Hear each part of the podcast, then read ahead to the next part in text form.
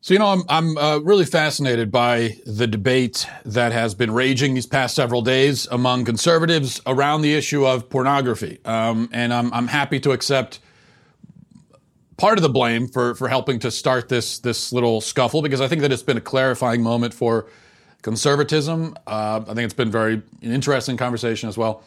And there was a, an article in Vox uh, written by Jane Coaston, who and she she called me up and, and talked to me before writing the article as well to get my thoughts on it. I thought she did. It's actually very objective and, and fair and insightful. So I'd recommend that you go check it out. Um, but as she, you know, talking to both sides of the conservative divide on this, as she as she outlines, um, the dispute over porn regulation really springs from a more fundamental disagreement about the purpose and the nature of government.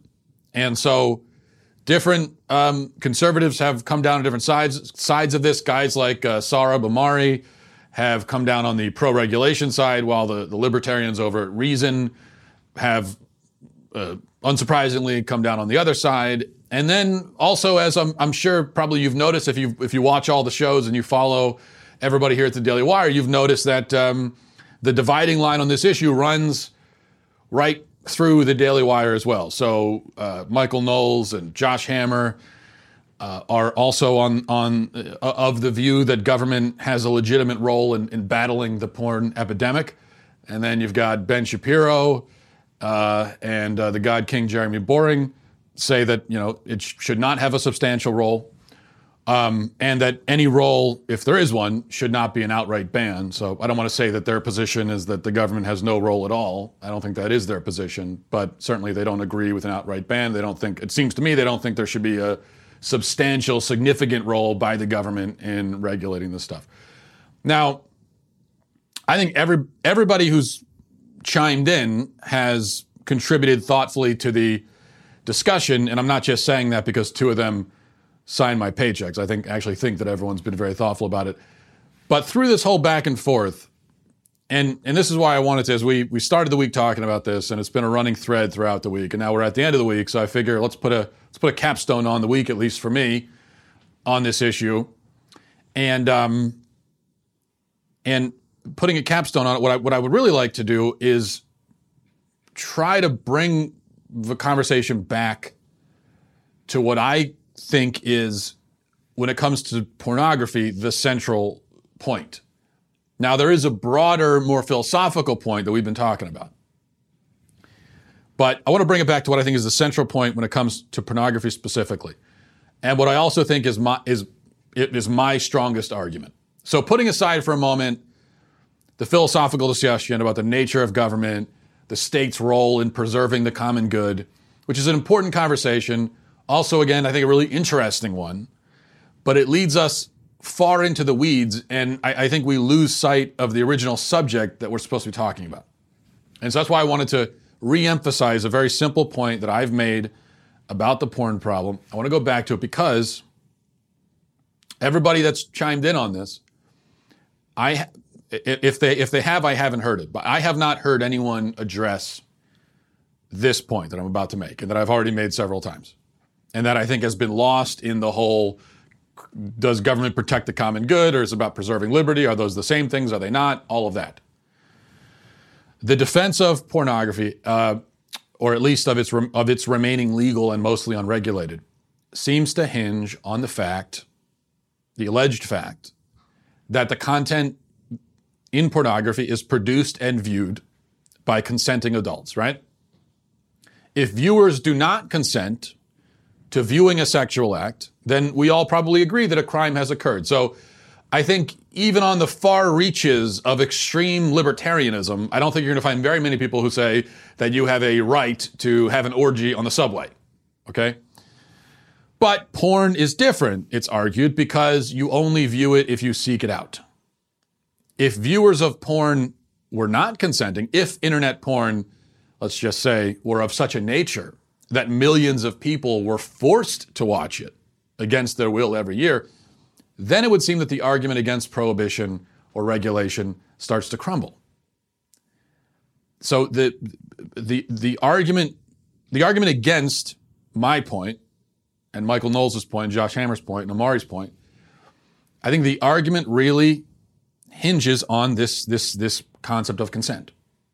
You take that out, and I think the opposition argument really falls apart.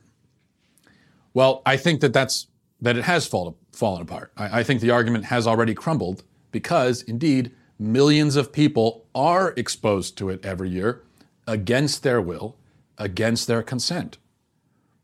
And, and I think those who are defending the legality of porn seem to be ignoring this group and this argument.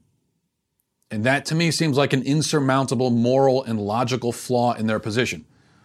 Children, okay? That's what I think this we got to bring this back to. That for me is, as I said, the central point here. Children are first exposed to porn at the age of 11 on average. So as we speak right now, there are no doubt millions of minors, some of them as young as five or six, watching adults have sex on the internet. This is an indisputable fact. Okay, that, that's how large the numbers are. You got millions of kids watching this stuff. I don't think anyone would deny that. But does that fact not um, really destroy the consent excuse offered by the other side? Because our legal system rests on the assumption that minors cannot consent to engage in sexual acts. Cannot. Not that they don't, that they can't. By their nature. If an adult has sex with a child, the adult is guilty of rape, no matter if the child verbally agreed to it or not. In our society, we understand that children lack the mental and emotional faculties to consent. They cannot consent. To deny that is to literally defend pedophilia. Well, if children cannot consent to engage in a sexual act, does it not inevitably follow that they cannot consent to witness such an act? If they cannot consent as a second party participant, does it not follow that they cannot consent as a third party participant? And in pornography, the viewer is the third party participant. Thus, if my logic is correct here, and I think it is, I don't, I, I, I think I, I think I'm drawing, I'm connecting the dots pretty, pretty logically here. So that means that every child who watches porn does so by definition without consent. I don't see how you can quibble with this argument without also quibbling with the logic for criminalizing pedophilic behavior. Now, I'm not saying that the people on the opposite side of this issue are trying to legalize pedophilia. I'm not saying that. I'm saying that they fail to appreciate how our laws against pedophilia already provide a basis for pornography regulation. That's my point. This all means that every consenting adult who posts hardcore sex videos to the internet does so knowing that children can very easily access it and view it. They are putting it, as it were, within reach of a child. If the child reaches for it, who do we blame? Is it the child's fault or the fault of the person who put it there? I would argue that every child who has viewed internet pornography is a victim of abuse and the abuser is the person who posted the content where a child with no trouble at all could find it. Now, it, it's it's even more it's even more serious than this because the internet porn industry makes hundreds of millions of dollars a year on children. Each hit to a site like Pornhub is monetized. And we know, the numbers show, that millions of children are looking at porn. So millions of children, minors, kids that are 8, 9, 10, 11, 12, 13, 14, they're going to that site, just focusing on Pornhub for a moment. Pornhub is monetizing those hits. So Pornhub, this is inescapable. Pornhub is making millions of dollars off of showing porn to kids. If you don't think the government has an interest in protecting the common good, broadly speaking, will you admit that it at least has an interest in preventing people from making millions on providing pornography to 12 year olds? I mean, can you at least acknowledge that? I mean, can you at least entertain the possibility that maybe the government could have some interest there? And there is not, there just, there is nothing, if, if Pornhub, all you do is just go to Pornhub and that's it. And you got to click a little thing that says, are you 18? That's it. That's the whole, okay, that's, that's, that's the whole, that, that's, that's all, that's all the protection that are put in place. Shouldn't it at least be a lot more than that in terms of protection? And when you get into all the, well, what about alcohol? What about cigarettes? What about this and that? Yeah, all of that stuff, there's much more regulation and protection. And yes, kids still can, can, can get their hands on it, but there is much more, there are many more protections put in place for all of that. Now, the obvious dodge here, as I've, as I've been trying to tackle all week, is to lay the blame at the feet of the parents. And, and I really, and I get, you know, I know the argument. You'll say, well, it's not the pornographer's fault. It's up to the parents to stop their kids from seeing this stuff. I just, I, I think that this rejoinder is very lazy. And I also speculate that a good number of the people making this argument either aren't parents or you know they had young kids a long time ago before the internet was really a problem. Um, i just I, I think that if you are a parent of a you know 11 12 13 year old kid you probably have a greater appreciation than a lot of people seem to have for how overly simplistic that argument is now, it's true that parents should be doing everything they can to shield their children from the filth on the internet, but it's also true that the internet is ubiquitous and parents cannot on their own do a sufficient job in shielding their kids from it. They just can't. It's not that they won't or that they, they, they don't feel like it. It, it, it. they, they can't. That's the reality. That's the reality of the society we live in. If the child has no phone, no internet access at home, I mean, you're going as, as extreme as you possibly can which isn't even that extreme. But these days, I mean, having no internet at home, that's, that's pretty extreme. And in terms of protecting your kid from, from internet porn, that's, that's as, what else can you do? That's, that's as far as you could possibly go. But let's say that you go as far as you could possibly go. Well, he can still go almost anywhere and access the internet dozens of different ways. So, short of moving into a cave in the desert, which maybe isn't such a bad idea, but short of that, a parent can only provide partial cover, but partial cover in the end is only a little better than no cover at all. Besides, none of this does anything to relieve the responsibility of the person posting the content in the first place. Even if every child exposed to porn has ineffectual and inattentive and lazy and bad parents, which most emphatically is not the case, but even if it was, that still does not explain why anyone should have the right to post sex videos on a public forum where children can easily access them. You're talking about, oh, parents, parents. That doesn't, well, what about this? Let's look at an adult, okay? Forget about the parents for a second. Let's think here about an adult who has a sex video, a depraved, uh, graphic sex video, and he is now making the choice to upload this to the internet, send it out into the world for anyone to see. What about him? Does he have no responsibility? What is he? Some kind of animal? He can't control himself? You're really going to put all of the responsibility on the parents. None on this creep at all? None on this scumbag who's putting this on the internet for, I mean, just, just here you go. Anyone that wants to see it. So you're telling you no responsibility for that guy, all on the parents. I mean, that, that's the feedback I'm getting is that we're not, no, we're not even focused on that guy at all. Is that he can do whatever he wants. I find that to be so morally obtuse, that position, that I, I, I, it's, I, I can't, it, I have trouble believing that anyone really thinks that. You know, it, it, we, let's uh, talk about children that are that are physically abused, that are molested. Uh, you know, it's probably true that that, that some children who are molested, some, could have been saved from that trauma had their parents been more vigilant. But that does nothing to excuse the man who did the molesting. I mean, think about the the worst pedophile in American history was a was a, a pediatrician in Delaware. This was not this was only a few years ago. Um, abused hundreds of, of young kids. And kids as young as I mean, we're talking babies to toddlers. Okay, how was he able to do that in the in the doctor's office? Well, parents would send their kids back, their two or three year old kid back with this monster, who they didn't know was a monster, but but still they would send this their kids back with the doctor alone. Now, eh, most parents know you, you never leave your child alone with a doctor. I mean, you should be in the room. If the doctor's telling you leave the room, then that's it red flags all over the place. Okay, unless unless this is a surgery and, and they're putting the kid under for some kind of serious surgery, obviously you got to leave the room. But then but then even in that case, it's not going to just be one person in the room with an unconscious child, right?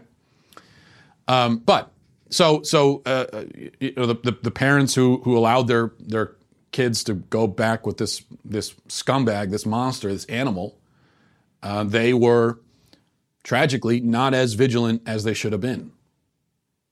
But but here's my point: that the blame still is not on the parents. Okay, who have to live with this for the rest of their lives as well. The blame is not on the parents. They're also victims. The blame is on the, the, the scumbag, monstrous, despicable human garbage that did this. He's the guy who did it. It's his blame. So, what I'm saying is, and I'm not drawing a direct moral comparison. I'm not saying that someone who uploads a sex video to the internet is exactly like the serial, you know, the, the, the worst serial pedophile in history. I'm not saying that.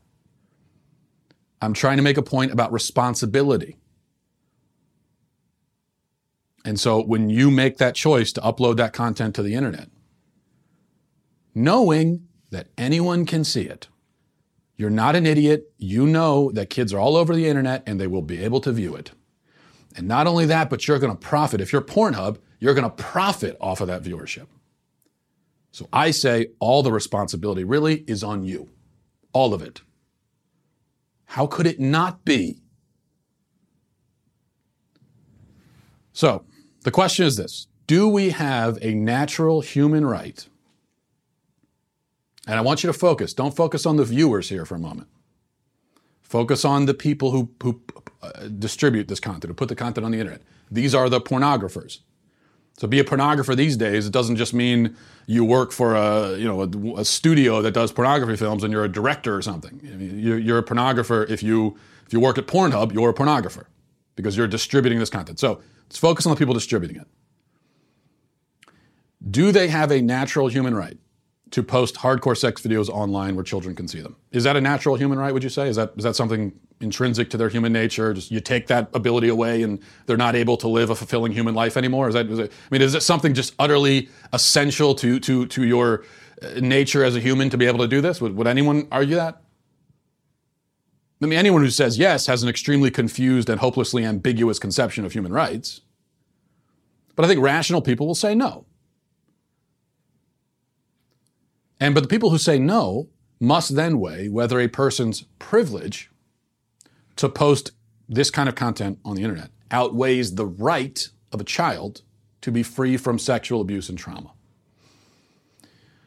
Um, so this does not have to be a debate about philosophies of governance and so on. This can be much simpler. You do not have a right to expose children to sexually explicit content. You just you don't have that right. You don't have a right to do it. Children do have a right to be to, to certain basic legal protections. I think that fact alone, in my view, settles the argument. And, and I would be really interested um, in someone engaging with that specific argument that I just have laid out. Now, by the way, when I made this argument on my piece yesterday, just to anticipate some of the objections, I, I wrote a piece yesterday making the same argument, and um, a bunch of people countered that. Well, you know, if a child a child seeing porn, uh, if that's automatically abuse, I mean, if a child is an abuse victim for seeing porn, then um, what about a child who walks into the bedroom while his parents are having sex? This now maybe you hear that that response and you think, well, that's really stupid. And it is. But a lot of people, that was their immediate response. So I, I feel like I have to address it. Uh, and this is what porn defenders always seem to do. This seems to be the only trick in their bag is to draw these equivalencies. Obviously, there's a difference. For one thing, what a, ch- what a child briefly witnesses when he walks into a bedroom at night, um, before presumably his parents immediately usher him out, what he witnesses will, will not really be the same as what he will witness if he sits on Pornhub for a few minutes. Okay. Also, there's the matter of intent. A private act that is meant to be private and then is accidentally witnessed by someone is very different from an act that is broadcast on the internet to a potential audience of millions. Obviously, Those are two different things. And there's a difference in kind also. If a child walks in on his parents, that's awkward, that's embarrassing, that's not what you want. But what he has witnessed, what he has unfortunately witnessed, is still the healthy and properly ordered expression of love and devotion between two married people. You definitely would prefer for him not to witness it if you're the parents, but if he does, the parents can explain, they can have the awkward bar, be, uh, birds and the bees conversation, and they can explain that when a man loves a woman, they get together, they get married, etc., and so forth. What he will see in a porn film, though, is a woman being used and degraded for the pleasure of anonymous bystanders. Bystanders. Um, that that again is very, very, very different. Another pe- thing people have countered with is, well, uh, what about other bad stuff? kids might see online? What about what about vulgar or violent content, hateful content, graphic, uh, graphically violent content? And as to that, um, well, as to that sort of stuff, it, it kind of depends on what it is, because there's other, yeah, there is other kind, there are other kinds of really disturbing, sick um, content online that should be illegal and oftentimes is, and we'll get to that in a second. But this whole what about thing is so weak. Because it, it would be kind of like if I said it should be illegal for a parent to punch a child in the face. Okay? Which it is, obviously, but what if it wasn't? And then I were to argue that it should be. And then you go and you say, well, wait a minute, uh, but what about a parent who smacks a child in the back of the head? And then it's like, yeah, well, that, that that's I mean that's probably abuse too, but it maybe it depends a little bit on context. Is this a a dad with his teenage son? He's kind of horsing around and you know doesn't just kind of joking around a little. Is it that, or is this is this a, a toddler being smacked in the back of the head in anger by a parent? I mean. Th- those are two very different things, and so it might depend. And then, and then you go, well, okay, but what about uh, what about uh, someone who a child who's spanked very hard with a belt? and, and again, it's just what you're doing is you, you, keep coming with these whatabouts and what ifs and hypotheticals, and you're dragging the conversation further and further and further into the gray area. But remember where we started. We started with something that is obviously bad and should obviously be illegal. Now, if you keep going further and further down into the gray areas, into the fine distinctions and all this stuff, it's going to be harder and harder to draw those lines. Yes, but we started with something that is very obvious. I mean, we, that we all, in fact, would agree is bad and terrible and should be illegal a parent punching a child in the face. And but what you've done is you've seemingly intentionally prevented us from addressing that issue by trying to make it seem like physical abuse itself is so ambiguous and so hard to legislate that there's just no point in punishing or prohibiting prohibiting it in any form whatsoever. You've tried to water down the discussion in order, in order to stop us from, from talking about a very obvious and clear cut form of abuse. Okay? So any, any of the whatabouts you can draw here, it, that does nothing to address what porn is. And it is something that is damaging and traumatic and harmful to kids. There's no getting around that. Is there other stuff in that category? Maybe, but can we talk about this category first? And if there is other stuff that should also be addressed, does that, does that mean we can't address this? Why are you so afraid to have this conversation? And speaking of the other kinds of content that are illegal, um, in fact, someone brought this up yesterday. I don't remember if it was on Twitter or or, um, or I don't remember where. Maybe it was in a con- comment section. Email. Who? It's all it's all blurred together. But somebody said, "Well, what about uh, uh, you know? There's so many other horrible things. Uh, what about crushing videos? Animal crushing videos? Now I don't know if you're familiar with animal crushing videos. If you aren't, I'm sorry I have to tell you about them. But they are a form of video, and, and there's a lot of them apparently online. There's a there's a whole deranged, sick community of people who post this stuff. And it, it, it's exactly what it sounds like. It's videos of, of animals being crushed or otherwise tortured and killed. And these videos are posted online. People watch them and uh, because they get some kind of sick enjoyment out of it. So someone brought that up to me, said, What about the crushing? And to that I say, yeah, okay, now here we go. Yes, I would say that is definitely as harmful to watch, if not more so. I mean, now it kind of depends on what, but but that is definitely at least in the same category. But here's the thing. Those videos are illegal. In fact, it just so happens that they were very recently made illegal on the federal level. Donald Trump just signed something into law making it illegal to distribute. And there were other things involved in this law too. It wasn't just targeted at animal crushing videos, but that was included. It is now illegal on the federal level, as I understand the law, to distribute, post, distribute, whatever, uh, these animal crushing videos. It's illegal. That, that's very interesting, isn't it? Because now it, you could easily say, well, that's totally different because you're torturing and killing an animal, and so something's being killed that's different from pornography. Um, which again, that's that's not always different from pornography because very often, uh, in, in many cases, you have trafficked women and children who are in these videos, and and you may not know it as the viewer. So there is torture and torment going on in these videos as well. But leaving that aside, the point is, uh, it's not. It's not. It, it, wasn't made illegal to record the videos. That was already illegal. Obviously, obviously, it's illegal to torture an animal. So that was already illegal. But the question is, once that's happened and there's footage of it and the footage is out there, I mean, unfortunately, the, the animal's already dead. So sharing the video is not going to hurt the animal. The animal's already been killed. Um, technically, that video itself doesn't hurt anybody. It's footage of something being hurt, but the video doesn't hurt anybody. What the law says now is that you, even if you weren't the one who did that, you still cannot distribute this video. So if someone were to send me a whole a load of files of animal crushing videos, I didn't I didn't hurt the animals. The person who sent the videos didn't hurt the animals. The person that he got the videos from didn't hurt the animals. I mean, down the line, we're, we're 20, 50, 100 steps removed, a million steps removed, who knows? But I have these videos now. I cannot post them online. And I shouldn't be able to, in my opinion. But I wonder if you're, you know, a defender of the legality of porn, how do you deal with that? Because if you're saying that pornography is, and, and please, I, I would ask you to deal with it aside from just scoffing. That's totally different. So stupid. It's not totally different. There, there, there, are some similarities here that I think you have to deal with. One is the issue of speech. I mean, if pornography is speech, then why isn't this speech? Again, not the, the act, but what about why is it not speech for me to distribute these videos? Maybe there's a message I'm trying to send. May not be a message you like, but I mean, am I not expressing myself in some way with this video?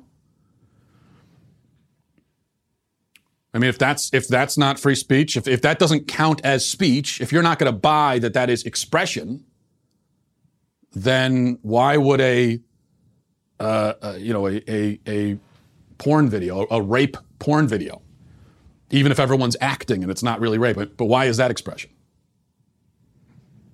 So I think it touches on the, on the speech issue. It also touches on the issue of, of the effect of viewing content. I mean, what exactly is the problem with having videos of animal crush, crushing and animal torture all over the internet? What's the problem? What's the problem with having kids view it? I mean, again, the, the, the, the, being that was unfortunately hurt is already dead, is not, cannot continue to be hurt by it. So that's already done and over with. So what's the harm? I mean, do you think that a child is going to watch a video like that and immediately go out and kill his dog? Maybe, but probably not that directly. But no, we're okay with those videos being illegal. I, I, assume you're probably okay with it. I certainly am. We're okay with it because, number one, it's just depraved and horrible and ugly and wrong and just intrinsically evil. Um, Number two, the, the, the, the, the traumatic effect it would have on, on the viewer, especially children. Traumatized by it, but also the influence it will have on them. It probably, you know, if if a kid's exposed to that video one time, he's probably not going to go out and kill his dog. But if he if he watches that stuff enough and starts to find it appealing for some reason, yeah, I think he is going to be influenced. Obviously, uh, clearly, he's going to be influenced, even if he never actually hurts an animal he's going to be influenced in that direction. What about all these videos online? I mean, some of the most popular search terms um, for pornography are things like rape, incest, teenager. And yeah, these videos, the legal ones anyway, are it's just pretend. Okay, it's not really incest. They're just they're actors. Maybe that's not really a 15 year old. It's just it's just someone that looks 15. But what is the effect? Okay, you watch animal crushing videos enough, you might be inclined to eventually go and and and mistreat an animal. I think we all understand that. You watch these kinds of videos enough, is that not going to sway you? Is that not going to influence you towards maybe being inclined to act out these things that you already obviously find appealing and you have been feeding that dark part of your soul and your mind? Okay, so switching gears here for a minute. Um, it's switching gears a little bit actually because I think this sort of relates to the, some of what we've been talking about this week. Uh, but there's this video that's been going around online. Maybe you've seen it. It's from Campus Reform, another another classic, you know, interviewing clueless students on the street bit. Those are always fun. But this one, um, the students are asked if they support Medicare for all, and then they all say yes, of course. And then they're and then and then we find out if they still support it once they discover what's actually in that bill, what it actually entails. So let's uh, let's watch a little bit of this. The policy right now they're proposing is Medicare for all, which is you know the idea of government-funded health care for everyone. Um, is that a concept you view favorably or unfavorably? Favorably, for sure. I, I do support Medicare for all. I do. I do think that every American deserves health care. I do support that. I think it's an important form of universal health care. I do support free health care for everybody. In general, I would say yes. I, I do favor Medicare. I don't think um, there's anything that you could really tell me that would make me uh, view it unfavorably. I'm going to give you a few of those things. I want to see if you view them favorably or unfavorably okay. within the plan and just see if it changes your opinion at all. So, first off, uh, it is mandatory. So, it would be uh, over 100 million people right now have private insurance plans that they like. They would be removed from those plans um, by the government. It would be mandatory and they would be put on the government plan even if they didn't want to. Is that something that concerns you at all? Um, probably, yeah. Do you view that element favorably or unfavorably? I think I would say unfavorably for that. Unfavorably. I mean, they shouldn't be like kicked off of it. I guess that's not really that doesn't seem fair. I would say the government can't force them to have health care with them, and it's just like well, that's what this would do. Yeah. Um, I definitely think everyone should have health care, but I think those who are able to get private health care don't necessarily like shouldn't have to necessarily be removed from it. Yeah, I mean, as a Bernie supporter, I think you do have to um, give up some choice just for the benefit of everyone in society. So the second part, uh, it would eliminate private health insurance, the entire industry. It would be just under a million jobs would be eliminated because all insurance moved to the government. Unfavorably. Unfavorably. Unfavorably. Okay, very inspiring. Gives you a lot of hope for the future of our country, doesn't it? So, so how do how does this relate to our discussion this week? Well, I think it relates this way because what you find is that these students initially support Medicare for all because they find the moral argument for it appealing, and that's and that's how it's sold to them, you know, um, and, and that's how the left sells all of its policy ideas morally. So you heard the first student say something like, "People deserve it," or something something along those lines, which is a moral statement talking about what people deserve. Then it all starts to fall apart, not when they're told about the financial cost, although that does come later in the video when they discover that the free Medicare isn't actually free because the, pay, taxpayers have to pay for it. Turns out nothing is free in life. Uh, I guess their, their dads never told them that. They never gave them the, the old uh, money doesn't grow on trees shtick. But um, I, I think you see their dreams for Medicare for all start to die in their eyes, start to fade a little bit when they're presented with a fuller view of its moral implications. People will be forced off of their private plans. People will lose their jobs. Now, there are economic issues there as well, but mainly, I think, for these liberal students, it's the moral problem. And so this is just a small example, but it's very important. And I've been saying this not just this week, but for years that the, the left makes moral arguments for all of their positions, all of their policy ideas, all the laws and legislation they support, everything. They always make those arguments on a moral basis. Just pay attention. Next time you hear a leftist, whoever it is, AOC, Bernie Sanders, Elizabeth Warren, I mean, listen to the to the Democratic debates. Every argument they make is is moral in its character. Now, when I say moral, I don't mean morally good. I, I don't agree with their arguments, but they're of a moral character. They're making the argument based on morality, based on what they believe, what they are claiming is just the right thing to do. And that's how they argue for everything. It's not about how much it's going to cost. It's not about it's not really about economy. It's those are peripheral. Those are secondary issues for them. The way they present it is, listen, this is just the right thing to do, and it's effective. It's persuasive. Maybe not to you. Maybe not to me.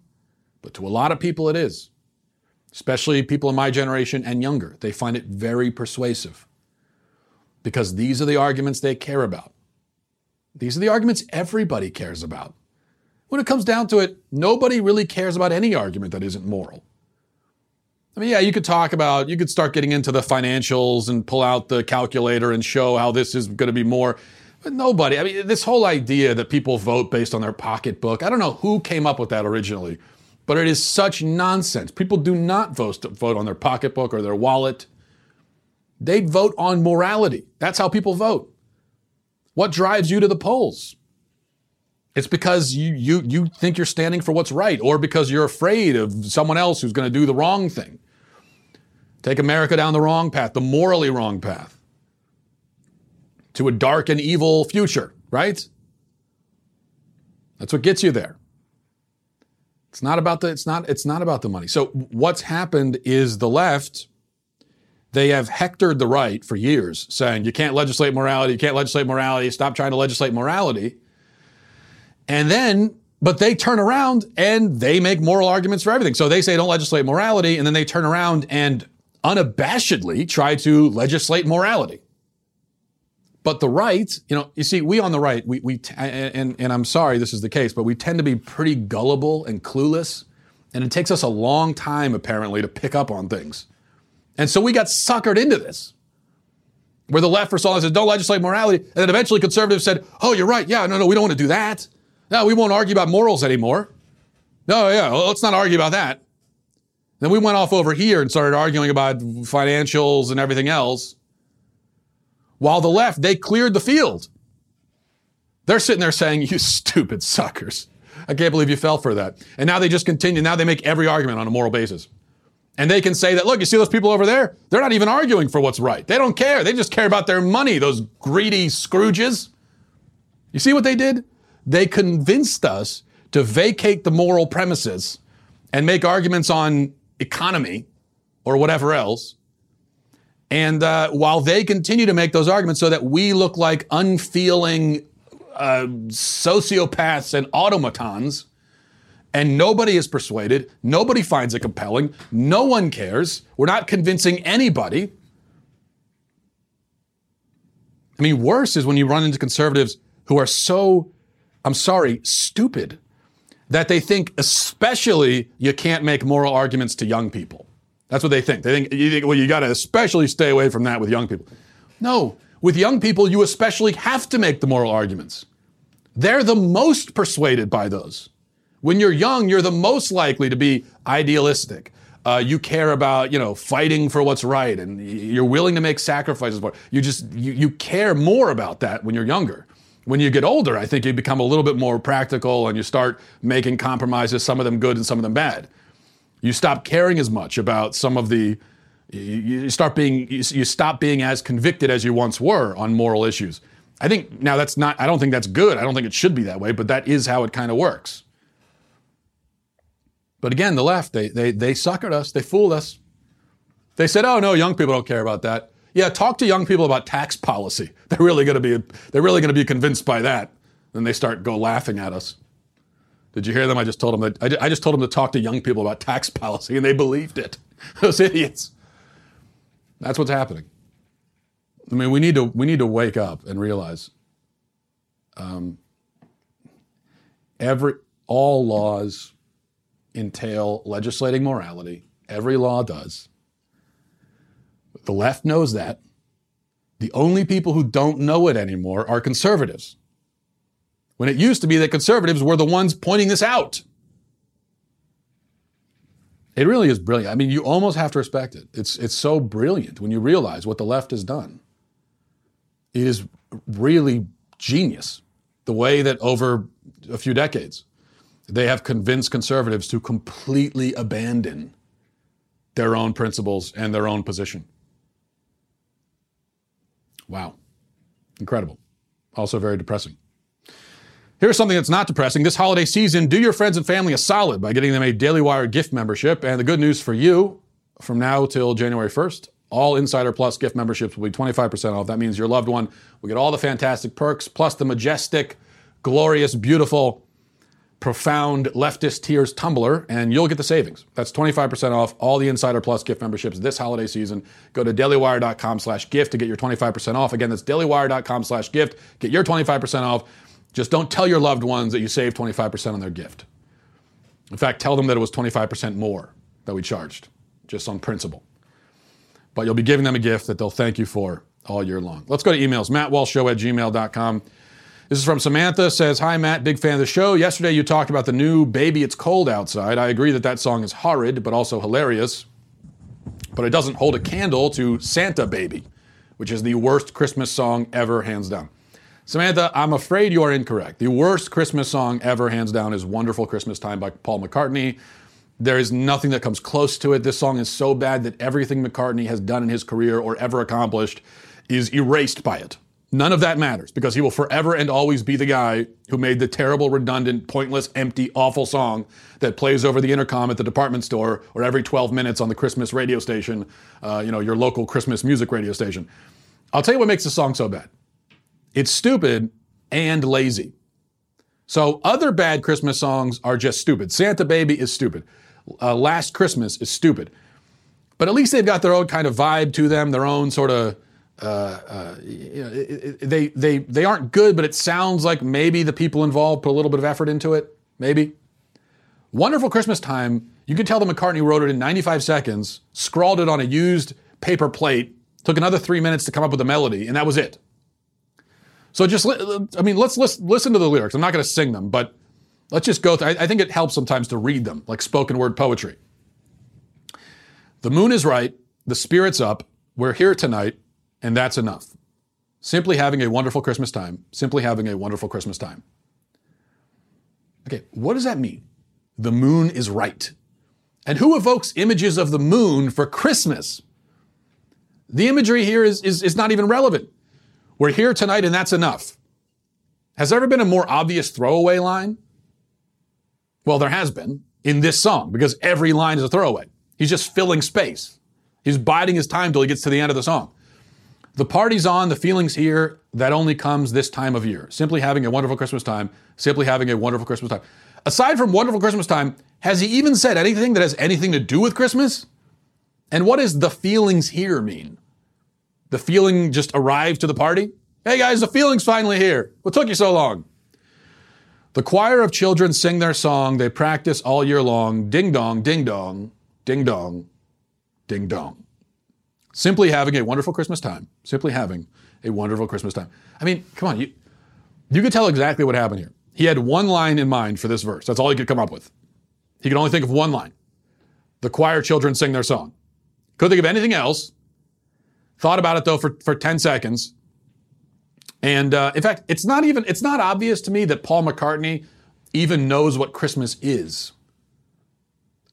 Do they have Christmas in England? Is that the problem here? I don't think he knows what it is. That's what I'm getting from the lyrics. He has no idea what this thing is. Someone called him up and says, "Can you make a Christmas song?" And he said, "A Christmas what? A, a, a Chris a Christmas Chris Christmas?" And then he said, "I don't know what that is, but do people have a wonderful time on it?" Yeah, yeah, they do. Okay, I got it. I got you. I'll call you back in five minutes. So he puts down choir, you know, choir sings the song. Then he's like, yeah, choir sings a song. Choir sings a uh, they practice all year long. And now he needs another. He needs another two. He needs another two lines to fill out the verse. And so, so he thinks, uh, practice all year long. They sing the song, ding dong, ding dong, ding dong, ding dong. The word is out about the town to lift a glass and don't look down. Don't what? Well, now he's given up. Okay, this at the end he's given up. It is actually a very depressing, morbid song. Because at the end, he's given up on music, he's given, off, given up on himself, he's given up on life. it- with this verse, the word is out around the town. What word? The word that Christmas, that's Christmas time? Like people are calling you, hey guys, you know, it's Christmas time. Did you guys know that? Lift the glass and don't look down. Well, what do you mean don't look down? At the glass? He needs, but he needs a he needs a word that rhymes with town, and so he's he says, well, town, down, brown, no, down, down, yeah. Don't look down. Don't look down. That's it. Yeah, we'll go with that. Simply having a wonderful Christmas time. Simply having a wonderful Christmas time. Simply having a wonderful Christmas time. Simply having a wonderful Christmas time. Again, take the chorus out, and you have no clue that this is a Christmas song. There is no Christmas imagery at all in this song. I'm not, e- I'm not even asking for religious content. That's not my point, okay? I know he's not going to start talking about the, the Christ child. But I mean, no sleigh bells, no eggnog, no tree, no mistletoe, no holly, no nothing. This is, you know what this is like? This is like if you're going to make a crappy, pointless, repetitive, stupid country song, but you never say anything in the song about blue jeans or pickup trucks or cornfields. Like, if you're going to give us that kind of song, then give us that song. Don't give us a bad country song that doesn't even have the stuff in it that makes it a country song. So now we're having we have a bad country song that isn't even country. It's just a bad song. It's just a bland generic song that isn't even country. So don't give us a bad Christmas song that lacks even the, the Christmas parts of it. Because now we have a bad song that I don't even know what to do with. Well, apparently we play it all the time on Christmas. I have no idea why. So all the other bad Christmas songs you can name, they're bad, they're stupid, they're annoying, but they are Christmas. Santa Baby. I don't know what's going on in that song. I get what the, he, she's. This is like a love song to Santa. Pretty weird. Okay, Santa's a what, eighteen hundred year old, fat, morbidly obese man who breaks into. He's a, he's a he's a serial burglar breaking into people's homes, and she's.